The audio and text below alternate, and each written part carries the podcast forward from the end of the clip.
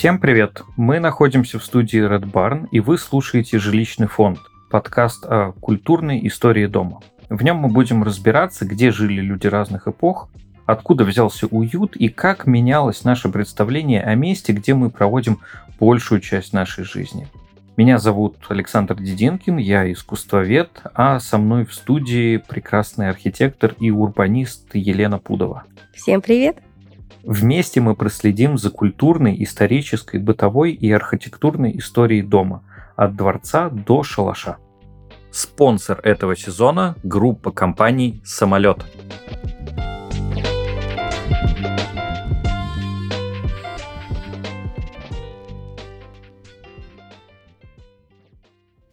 И сегодня мы с вами поговорим про, с одной стороны, кажущуюся очевидной тему, с другой стороны, про тему невероятно интересную. Это, собственно, из чего мы сейчас строим дома и как э, наши технологии и представления о том, из чего можно построить дом, эволюционировали на протяжении всей истории человечества. Угу. Давай начнем с такого быстрого теста. Лена, из чего можно построить дом? Ответ из всего.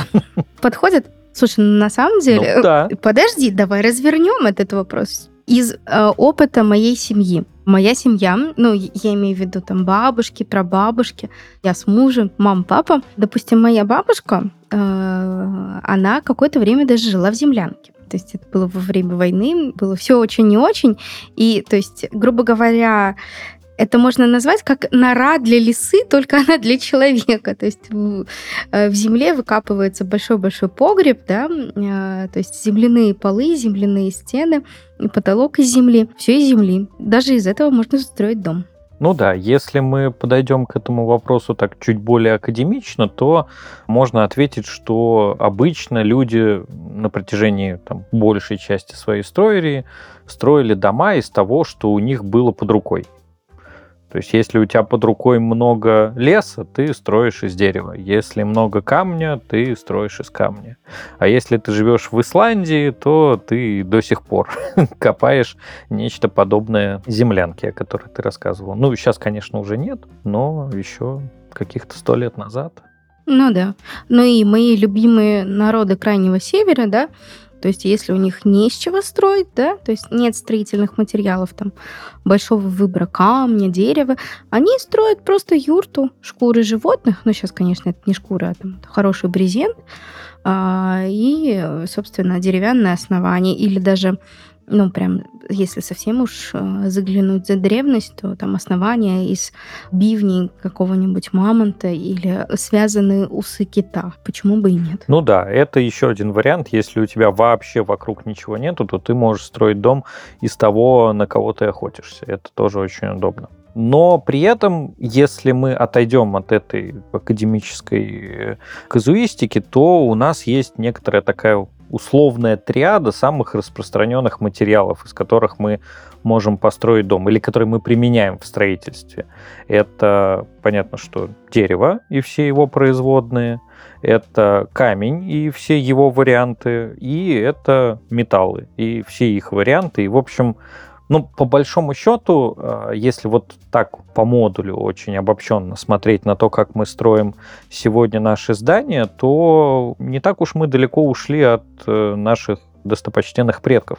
Как всегда, мы ничего нового не придумали, да? Абсолютно. Мне кажется, это лейтмотив всего нашего подкаста. Но при этом вот в истории человечества есть несколько важных таких вех, когда в арсенале строителей стали появляться какие-то новые либо материалы, либо их соединения. Ну, понятно, что на заре э, строительства и открываем учебник истории за шестой класс, мы прекрасно понимаем, что все строили, ну, в основном либо из дерева, либо из камня либо и то, и другое вместе. И главный такой момент перехода, главный момент эволюции строительства, он случился в Римской империи, когда римляне придумали бетон, и произошла так называемая римская бетонная революция. Если смотреть на сегодняшние да, моменты, можно заметить, что даже мода на то, как выглядят дома, она меняется, ну, ты знаешь, достаточно стремительно, я бы сказала. Если мы с тобой вот сейчас возьмем такси, ты из Питера, я из Москвы, поедем по каким-нибудь э, частным поселкам, то мы можем вот со стопроцентной уверенностью с тобой определить, в какие года этот дом был построен. То есть это такой налет, мне кажется, времени именно в частных жилых домах, он прям очень яркий. Это вот стопроцентное попадание. Допустим, вот сейчас современное, да, это такие дома строгих геометрических форм, минимализм, там серые, черные цвета. А 90-е это башенки, такие балкончики, ажурчики, балясины. Знаешь, это вот как на заставке мультика Диснея, да, вот это такой замок-дворец. Вот это вот из 90-х. И Хотя, казалось бы, прошлось-то, боже мой, всего лет 30, а как мода поменялась? Ну да, но при этом э, несмотря на то, что мы, скорее всего, с тобой угадаем время, когда был дом построен, но все равно мы будем очень завязаны на то, какие материалы и какие технологии были доступны. Потому что понятно, что там и 30 лет назад можно было построить из того, и из другого, но кирпич был доступнее всего и моднее всего, поэтому все эти а, потрясающие замки, они, как правило, краснокирпичные будут. Угу. Если мы вспомним какие-нибудь там условные дома из нашего детства, я думаю, у нас с тобой примерно такие одинаковые будут воспоминания, то это будут какие-нибудь там бревенчатые домики середины 20 века, послевоенные. Ну, потому что, угу. в общем, проще всего и доступнее всего было построить такой дом. Конечно же, и в это время строили кирпичные, бетонные дома, но вот самой такой популярностью пользовались э, и распространенностью именно бревенчатые домики. Ну и там, если мы пойдем назад по истории, то это всегда будет вот так вот. Но всегда мы будем ходить вокруг вот э, этой нашей триады, никуда за нее, в, имею в виду в массовом, конечно, строительстве, мы не уйдем. Можно найти какой-нибудь дом из э, стекла и металла. Но это будет очень редко. Это будет что-то такое, знаешь, на грани с музеем и какой-то супер редкостью. Ну да, да. Хотя, ты не поверишь, но, наверное, это была мода в 2000-х или даже в 90-х. Люди собирали а, стеклянные бутылки из-под пива, такие там зеленые, может быть, ты помнишь, они такие чебурашного цвета были, зеленые, коричневые, а, составляли их в стопки, э, проливали их бетоном и создавали из них такие, ну, я не могу сказать, что это дома, но это могла быть терраса, это могла быть теплица, это мог быть такой сарайчик, то есть такой, знаешь, самый дешевый вид строительства. Тут же я вспоминаю, что, например, пивоварня Хайнекен, узнав о такой э, манере строительства, она не только у нас была, она много где была, начала выпускать э, бутылки не цилиндрической формы, а такой прямоугольной, чтобы они удобнее складывались. Угу. Но мне кажется, здесь есть, э, с одной стороны, такая идея какой-то новизны. С другой стороны, я помню, как у нас на даче сосед строил дом, и он, ну, так как это были лихие 90-е, понятно, что таких э, роскошных пеноблоков, как сейчас, не было в доступности, да и вообще там ближайший строительный магазин был в нескольких часах езды, а он сам заливал бетонные блоки. И для того, чтобы экономить бетон, он внутрь бетонных блоков э, составлял вот такие бутылки, банки, камни, то есть чтобы, э, с одной одной стороны, объем бетона уменьшился в блоке, угу. но с другой стороны, вот как-то он это там еще даже объяснял, что это даже лучше, чем цельнобетонный блок. Ну, слушай, это вообще, мне кажется, что-то на грани фантастики. Придумать самому и самому это сделать. Ну, это прям гений просто человек. Ну, это сегодня нам кажется, что на грани фантастики, тогда это была, мне кажется, такая невеселая, суровая реальность. Но при том, что мы все равно в строительстве ходим вокруг одних и тех же материалов, мы, ну, я имею в виду человечество, их э, бесконечно улучшаем. И каждый конкретный материал, будь то камень, бетон, металл или дерево, он с каждым поколением становится чуть лучше. И это такая парадоксальная идея, как можно улучшить дерево. А вот э, люди подумали-подумали и придумали там, например, LVL брус, который по своим характеристикам там прочности и устойчивости к влажности намного-намного превосходит обычное дерево и обычный брус из э, там ствола дерева. И здесь, конечно, мы понимаем, что сегодня в строительстве ну, наверное, одним из важнейших акторов становится еще и наука, которая помогает либо более эффективно использовать материалы, либо создавать из них то, что ранее было невозможно создавать. Ну, слушай, конечно. А ты знаешь, вот вернемся в нашу современную реальность. У нас сейчас в России идет просто бум разговоров, таких вот легких и нелегких намеков о изменении нормативной документации, чтобы начать строить многоэтажные жилые дома из дерева. Там, конечно, все не так просто, потому что дерево горючий материал, да, ты сам, конечно, понимаешь, да, мы все понимаем, а, что надо пройти несколько этапов, чтобы само дерево перестало так э, активно гореть, чтобы оно было безопасным, но мы идем к этому, и уже появляются, ну, не то, что прям поселки, но прям целые ЖК из дерева, и они выглядят, ты знаешь, прям очень достойно. Ну, мне кажется, это такой общемировой тренд, потому что тут стоит оговориться, что это же не дерево в понимании таком обывательском. Вот дерево, как ствол дерева, из которого сложен бревенчатый домик. Нет, это какое-то такое над дерево. То есть это продукт, в котором древесины ровно столько же, сколько и технологий, которыми она как-то преобразована. То есть это специальные конструкции, которые по своей прочности не уступают железобетону, которые со всякими присадками, использованием э, разных э, химикатов и прочих приспособлений для обработки этого материала становятся, ну, действительно довольно таким удобным материалом для строительства. А самое главное, что он, э, несмотря на то, что нам кажется, что дерево это такой ограниченный ресурс, но вот такие многоэтажные деревянные дома, они абсолютно воспроизводимы. То есть используется дерево, которое перерабатывается. Это не то, что мы пошли там, навалили леса, и из него такую большую э, избушку в пять этажей сложили. Ну, кстати, да, да. По поводу, кстати, избушки я как-то видела, знаешь, вот старые советские альбомы типового строительства. То есть раньше, ну, в советское время выпускались такие альбомы, они сейчас выпускаются немножко другие.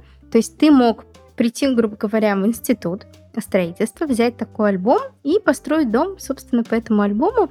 Ну, частный дом, частный дом, не обладая, так скажем, очень уж обширными строительными навыками. То есть там была планировка, там были узлы, то есть как там примыкает крыша к стене, как там фундамент делается. Так а... это не только альбомы, извини, перебью, были. У меня даже есть, я специально однажды на барахолке купил такую книжку 50 какого-то года, она так и называется «Как построить дом». И там ты ее открываешь, и тебе прям вот из серии «Дорогой читатель, ты захотел построить дом». Ага, вот, и дальше... То есть, мне кажется, прочитав такую книжку, ты получаешь хорошее такое повышение квалификации в строителя. Ой, ты знаешь, вот я люблю такие истории, вот эти инструкции для тупых, вот прям как для меня, как я люблю. Вот, я сейчас договорю. И там, по-моему, самый большой дом, вот, который я видела, грубо говоря, два этажа и мансарда. Угу. Полностью из дерева, абсолютно кружевной, очень красивый. Прям, вот как ты правильно сказал, такой избушка, теремочек, очень уютный. Ну да, да, это умели, могли. Еще хочу про всякие материалы сказать из интересного такого, что сейчас разрабатываются, это всякие ультравысокопрочные бетоны, в которые добавляют разные материалы и даже сейчас такая будет э, конспирологическая штука. Даже есть наноматериалы, которые добавляют в бетон. Например, одно из важных открытий, за которое даже Нобелевскую премию дали нашему соотечественнику, открытие э, графена. Так вот, с использованием оксида графена делают бетон, э, который по своей прочности ну, не имеет аналогов в мире. И вот если мы вернемся к римской бетонной революции, я все хочу прийти к идее, что все уже было придумано давно, то римляне, например, делали а, суперпрочный бетон, и долгое время было непонятно, а что вот как бы римляне в первом веке нашей эры могли, а мы не можем, или там, не знаю, мы сейчас уже можем, а еще какое-то количество лет назад не могли.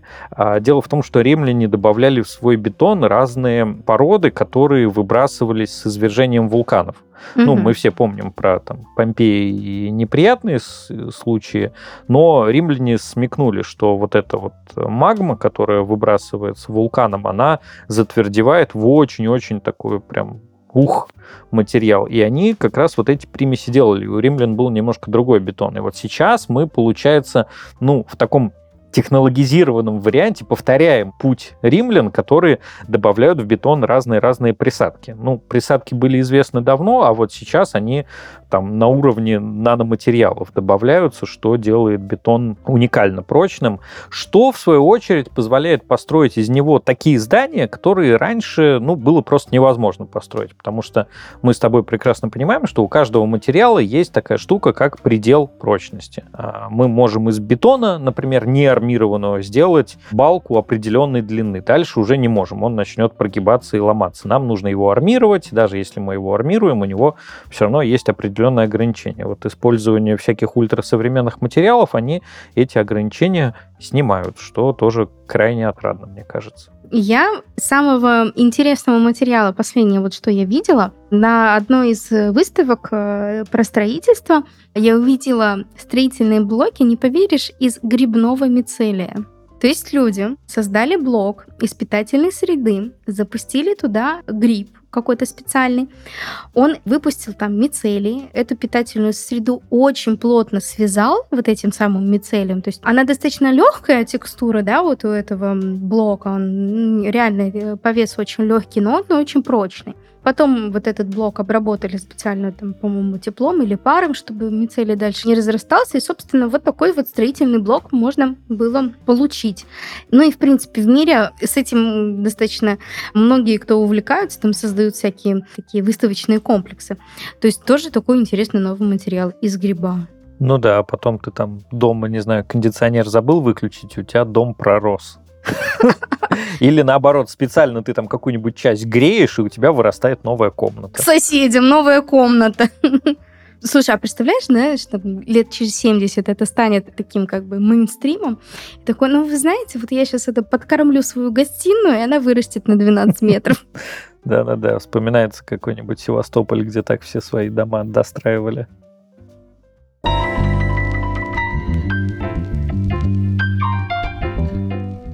Задумывались ли вы, что фасад – это первое, что мы оцениваем, присматривая дом своей мечты? Казалось бы, люди выбирают жилье по метражу, расположению и инфраструктуре, но на практике это оказалось совсем не так.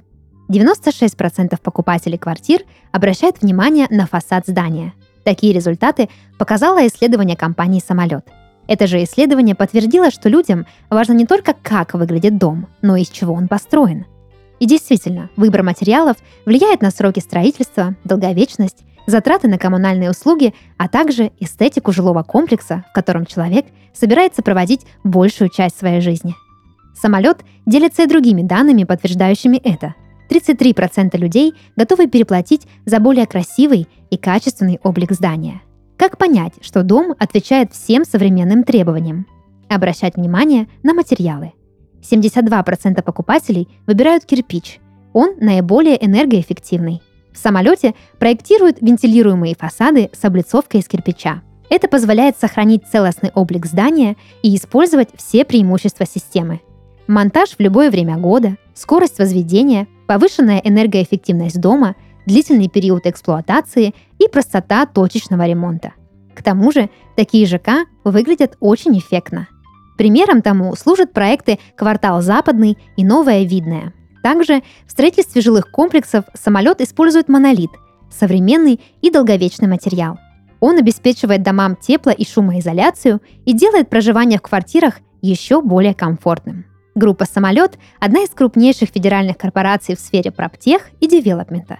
В периметре группы развиваются сервис квартирных решений «Самолет Плюс», управляющая компания, фонды коммерческой и арендной недвижимости, девелопмент проектов во всех ценовых сегментах, ИЖС, курортная недвижимость и другие. Самолет – одна из системообразующих организаций российской экономики. Группа занимает первое место в московском регионе по объемам текущего строительства и второе место в России.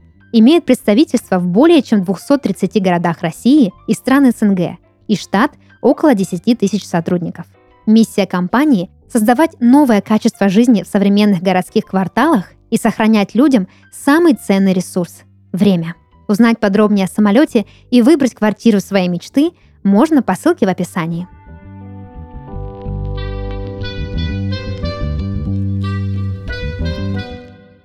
Ну, кстати, раз уж мы вышли на такую тему, то еще обязательно сказать нужно про всякие а, не только технологии, связанные с материалами, но и технологии, связанные со строительством. Потому что какой бы у нас с тобой был подкаст, если бы мы не рассказали, как роботы отнимают рабочие места у людей. А, и тут вот э, есть несколько тоже интересных проектов. А, ну, наверное, самый известный такой, самый растиражированный, это проект, который называется Apiscore. Это такой робот, который печатает дом из бетона. То есть это такой огромный 3D-принтер для домов. Он, правда, имеет свои ограничения. То есть это такая большая рука с рукавом, который подает э, бетон, который выливается и тут же застывает. То есть в нужной части. Получается, ну, на самом деле дом при беглом просмотре похож на, извини меня, какашку. Потому да, что ну только очень длинный. Он такой по спирали, такой длинный, длинный колбасина, как, знаешь, из пластилина мы скрутили э, и что-то построили. И еще мне очень понравилось, я прочитал статью про то, как придумали строителя, который называется Сэм. Это аббревиатура, она расшифровывается как Semi Automated Mason, то есть э, полуавтоматический строитель. Это такой робот, который умеет класть кирпич. Ну, то есть выполнять какую-то рутинную задачу. У него есть, грубо говоря, обойма кирпича, и он едет там по своим направляющим и кладет кирпич. При этом делает это достаточно ровно, хорошо. У него есть всякие уровни лазерные, инфракрасные и прочее. И не нужно никакие отвесы делать, никакую ниточку натягивать, э, потом объяснять строителю, зачем ты так положил. Он прям все ровненько, идеально выкладывает. То есть они все-таки отберут у нас с тобой работу? Ну, у нас с тобой нет, но у кого-то точно отберут. Слушай, ты знаешь, из э, опыта стройки, вот самое такое передовое, прям вот что сейчас используется, большинство проектов, они ведутся в 3D, да, то есть это программа, которая твой проект, ты можешь там сверху, снизу, слева, сбоку посмотреть, такой, знаешь, как в игре какой-нибудь, то есть можешь его обойти. И самые современные фирмы, как они контролируют строительство, они просто дроны запускают на стройплощадку, да, чтобы не архитектор ездил на стройплощадку, ну, потому что это бывает там несколько километров, это он должен затратить часы, пойти на, на стройплощадку, всем мешаться, там грязища, ну, никому это неудобно. Они запускают дронов, дрон сканирует и может там и видео присылать, и какие-то обмеры, и достаточно интересно это все устраивается в эту 3D-модельку. То есть можешь сидеть у себя спокойненько попивать кофеек дома, а дрон за тебя все сделает. Но вот это, мне кажется, такая опасная тема, потому что я сейчас так думаю, что если к этому дрону добавить еще пару нейросеток, то там уже человек совсем перестанет быть нужен, и дрон может слетать, дальше загрузить данные в нейросетку, а она выдаст э, результат э, хорошо строит или там что-то нужно исправить. Кстати, по поводу нейросеток. Мы как-то играли в то, что чтобы искусственный интеллект создавал планы квартир. То есть ты ему задаешь какую-то площадь, и он там автоматически сам как-то все это раскидывает. Очень хорошо, очень здорово. Но бывает там, из ванной нет выхода. Или мы выходим просто в стену там с 15 этажа без балкона. Ну, то есть там ошибочки бывают. то есть пока он еще не настолько умный, насколько мог бы. Ну ничего, я думаю, не за горами. Но ведь, с одной стороны, э, люди могут пугаться технологий, с другой стороны, технологии упрощают нам жизнь и как там высвобождают время. И в строительстве тоже такое есть. И сейчас, ну, это такая, мне кажется, не только в строительстве история про всякую энергоэффективность и экологичность довольно много говорят. И помимо того, что разрабатываются новые материалы, которые там возобновляемые или там с низким углеродным следом, но еще и дома строят, уже закладывая в них э, массу вот таких зеленых технологий. Там, например, системы, которые автоматически регулируют температуру в доме, ну и, и вообще регулируют все в доме. Э, есть э, уже окна, которые могут становиться светлее, темнее, в зависимости от того, сколько света вокруг и как там нужно нагреть помещение или наоборот сделать так, чтобы меньше солнечных лучей попадало внутрь, чтобы оно не нагревалось. Ну и всякие примеры про то, как э, дома строят с уже вмонтированными там панелями панелями для выработки солнечной энергии или там ветроэнергии. Это все, мне кажется, такие хорошие варианты того, как технологии могут, с одной стороны, отобрать у кого-то работу, с другой стороны, высвободить время для того, чтобы человек занялся чем-то более полезным, там, чем открывать форточку в своем доме, например. Представляешь, сколько у тебя времени вообще в жизни появится, если ты не будешь открывать форточку дома? Да, боже мой, я, может, в космос на это время слетаю. Вот, вот. А на самом деле есть другая сторона вот тех же технологий. Вот если мы посмотрим, что сейчас, а, допустим, создают Арабские Эмираты, да, вот это, наверное, уже все знают вот этот старый проект а, а, Пальмы, да, когда они угу. на искусственные острова насыпали, а вот фауну там немножко погубили, ну, тем самым, потому что насыпали э, острова, и им берега там подмывает, и сама, собственно, водообмен вот в этих пальмах, он там не очень хороший, и там бывают такие не очень приятные запахи, чему я сама свидетель учительницы, собственно, когда мы там были. И вот сейчас вот они строят вот этот, может, слышал, а, длиннющий дом зеркальный, да. А, типа город-линия который разрезает, грубо говоря, пустыню напополам, врезается в берег, и зеркальные вот эти стены, которые, ну, представляешь, там дикая жара, сильнейшее солнце, и зеркальные стены, они просто могут напросто погубить всю флору, фауну, которая вокруг. Ну и, собственно, такое мегастроительство, оно тоже, знаешь, не несет себе ничего хорошего, но эффектно. Это очень эффектно. Но, в принципе, новые формы в строительстве, они не только в таких вот ультра-вариантах, наверное, как ты говоришь, да, про то, как мы, давайте там, самый высокий, самый длинный, самый, не знаю, круглый, самый плоский дом построим, но и в том, как вообще мы подходим к проектированию и использованию пространства дома. Вот здесь есть пример, который мне очень нравится. Это офисное здание в Амстердаме, которое называется Edge в нем там, среди прочего, фирма Deloitte находится. Ну, со стороны ничего необычного. Такое типичное современное офисное здание, стеклянное, а, с конструкциями из металла. В общем, ну, обычная такая стекляшка. Он, кстати, не очень высокий. Угу. Но там применены штуки, которые мне кажутся очень интересными. Например, там количество рабочих мест, то есть, ну вот как обычно, да, там у компании есть, не знаю, тысяча сотрудников, они себе строят офис на тысячу сотрудников, а потом оказывается, что а, там реально у Сотрудников них... 700. Да, самая пиковая загрузка это там, не знаю, 800 человек. Вот здесь заранее так здание построено, что там, во-первых, меньше рабочих мест, потому что, ну, понятно, что либо кто-то на удаленке, либо кто-то там болеет, уехал в командировку и так далее. И в здании внутри нету э, какой-то жесткой привязки там сотрудника к месту. Но у них есть приложение у всех сотрудников, которое подсказывает, где сейчас, например, есть свободный рабочий стол, за которым можно сесть и поработать, где сейчас там свободная переговорка, где можно переговоры провести.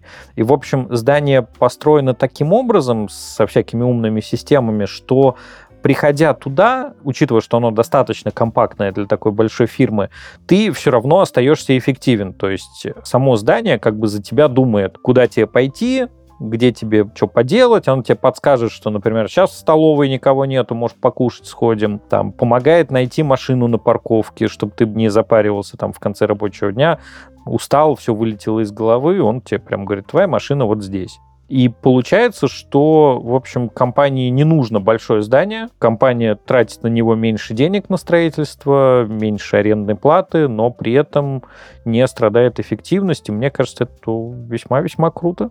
Слушай, это просто ты мечту мою озвучил, прийти на работу, а там за тебя кто-то думает. Ну, это думает в таких, здорово. ты понимаешь, рутинных вещах. Ну, ладно. Зато у тебя больше времени, чтобы работать свою работу. А Еще напоминаю, что ты экономишь 15 секунд на открывание форточки. Да, да, да. А ты знаешь, из современного, вот что мне прям в душеньку мою запало, реализованный проект 2020 года «Бизнес-центр на земельном переулке». В чем соль этого проекта? У них по фасаду, а бизнес-центр достаточно многоэтажный, к сожалению, не помню, сколько там высота, а, они пустили девичий виноград, и постепенно, вот за несколько лет, он такой озеленяется. Это очень красиво, особенно вечером с подсветкой, это просто услада глаз. Ну и давай я тогда тебе тут же расскажу, что эта идея вообще не новая, это придумали еще в 70-е годы. Во Франции был такой архитектор Жан Реноди, который построил жилой комплекс, он э, в народе называется «Звезды», э, потому что он весь набран из таких треугольников, которые стоят друг на друге хаотично, и сверху это все похоже на звезды. То есть там в каждой квартире есть такой треугольный балкон достаточно большой, на котором очень удобно выращивать всякие растения. И Реноди задумывал свое здание, так что вот сейчас я строю его бетонным, но через какое-то время все начнут там заниматься садоводством на балконах, и дом станет зеленым. И таких вообще проектов у французских футуристов было довольно много. Ну, и даже это тоже, как говорится, не ново. Висячие сады Семирамиды, да, одно из чудес света.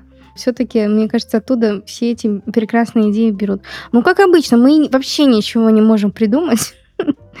Все берем только из нашего опыта. Да, но мне кажется, несмотря на то, что мы ничего не можем придумать, есть все-таки что-то, что мы делаем впервые. Это все, что связано с безопасностью строительства, потому что раньше любая безопасность твоего дома была ну, фактически на твоих плечах.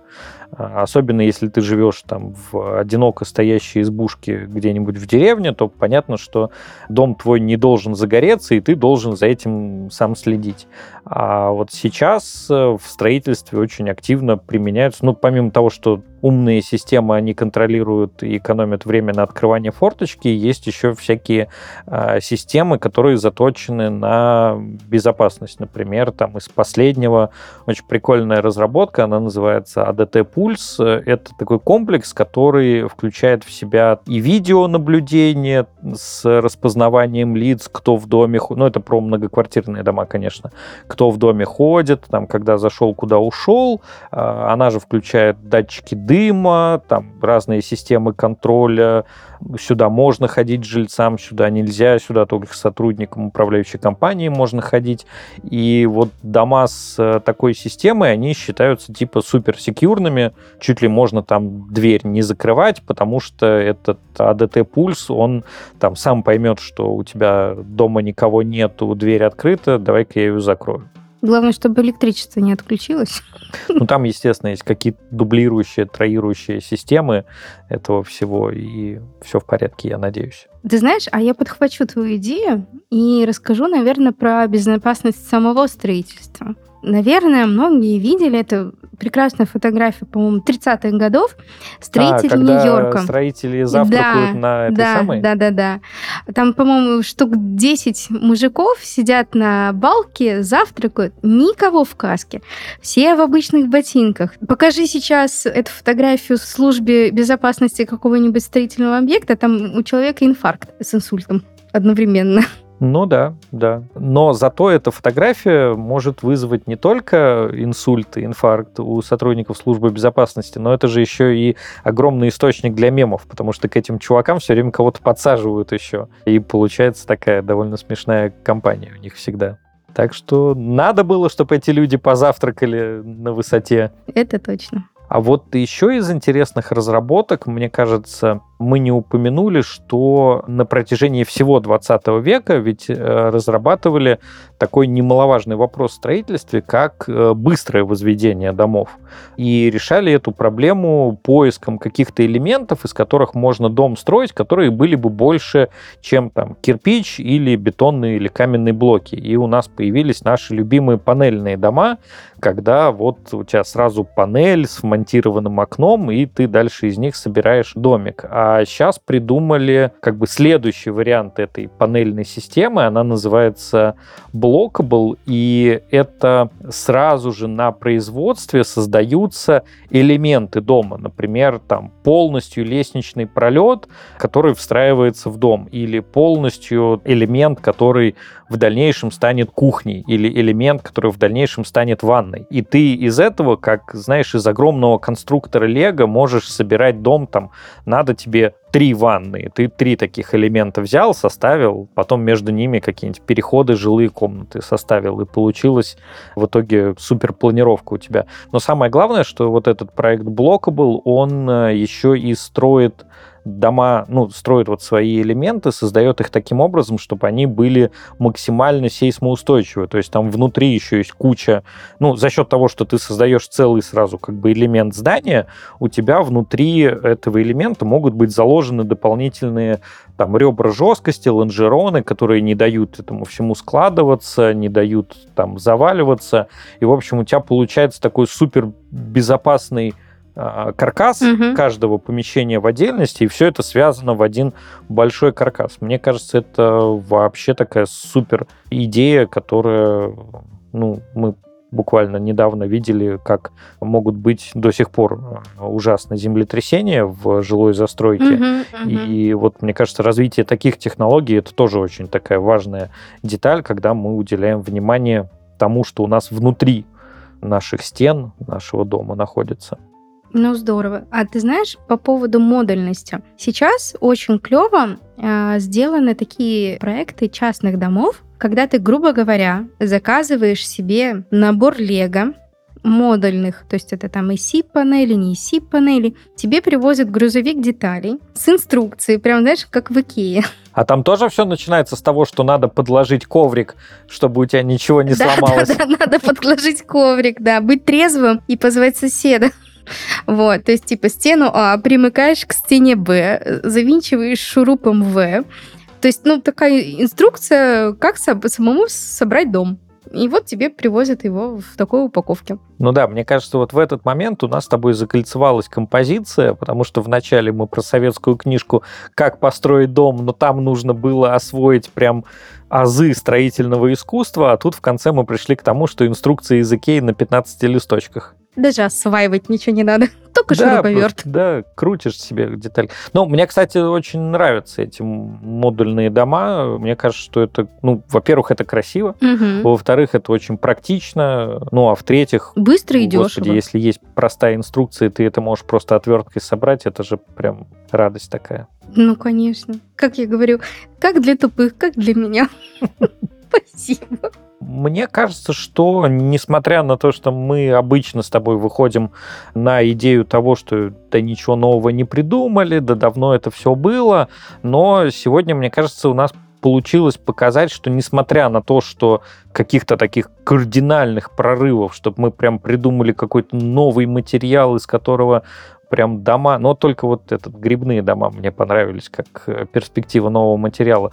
Но мы видим, что все больше и больше внимания человечества вообще уделяет тому, какие материалы используются, в каком сочетании, как самые передовые разработки можно использовать в строительстве, как можно это упрощать, делать более безопасным. Мне кажется, что современное строительство идет э, ну, в каком-то таком очень правильном направлении.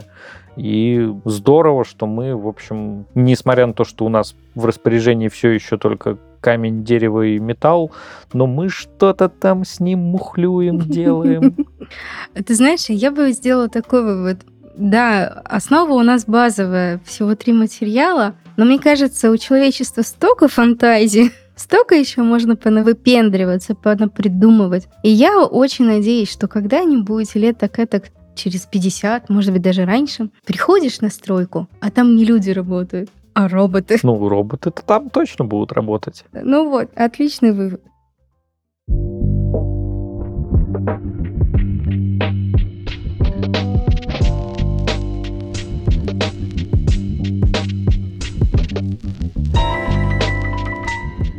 Вы слушали подкасты «Жилищный фонд». Подписывайтесь на нас на всех платформах для прослушивания подкастов. Увидимся на следующей неделе. Пока-пока. Пока-пока. thank you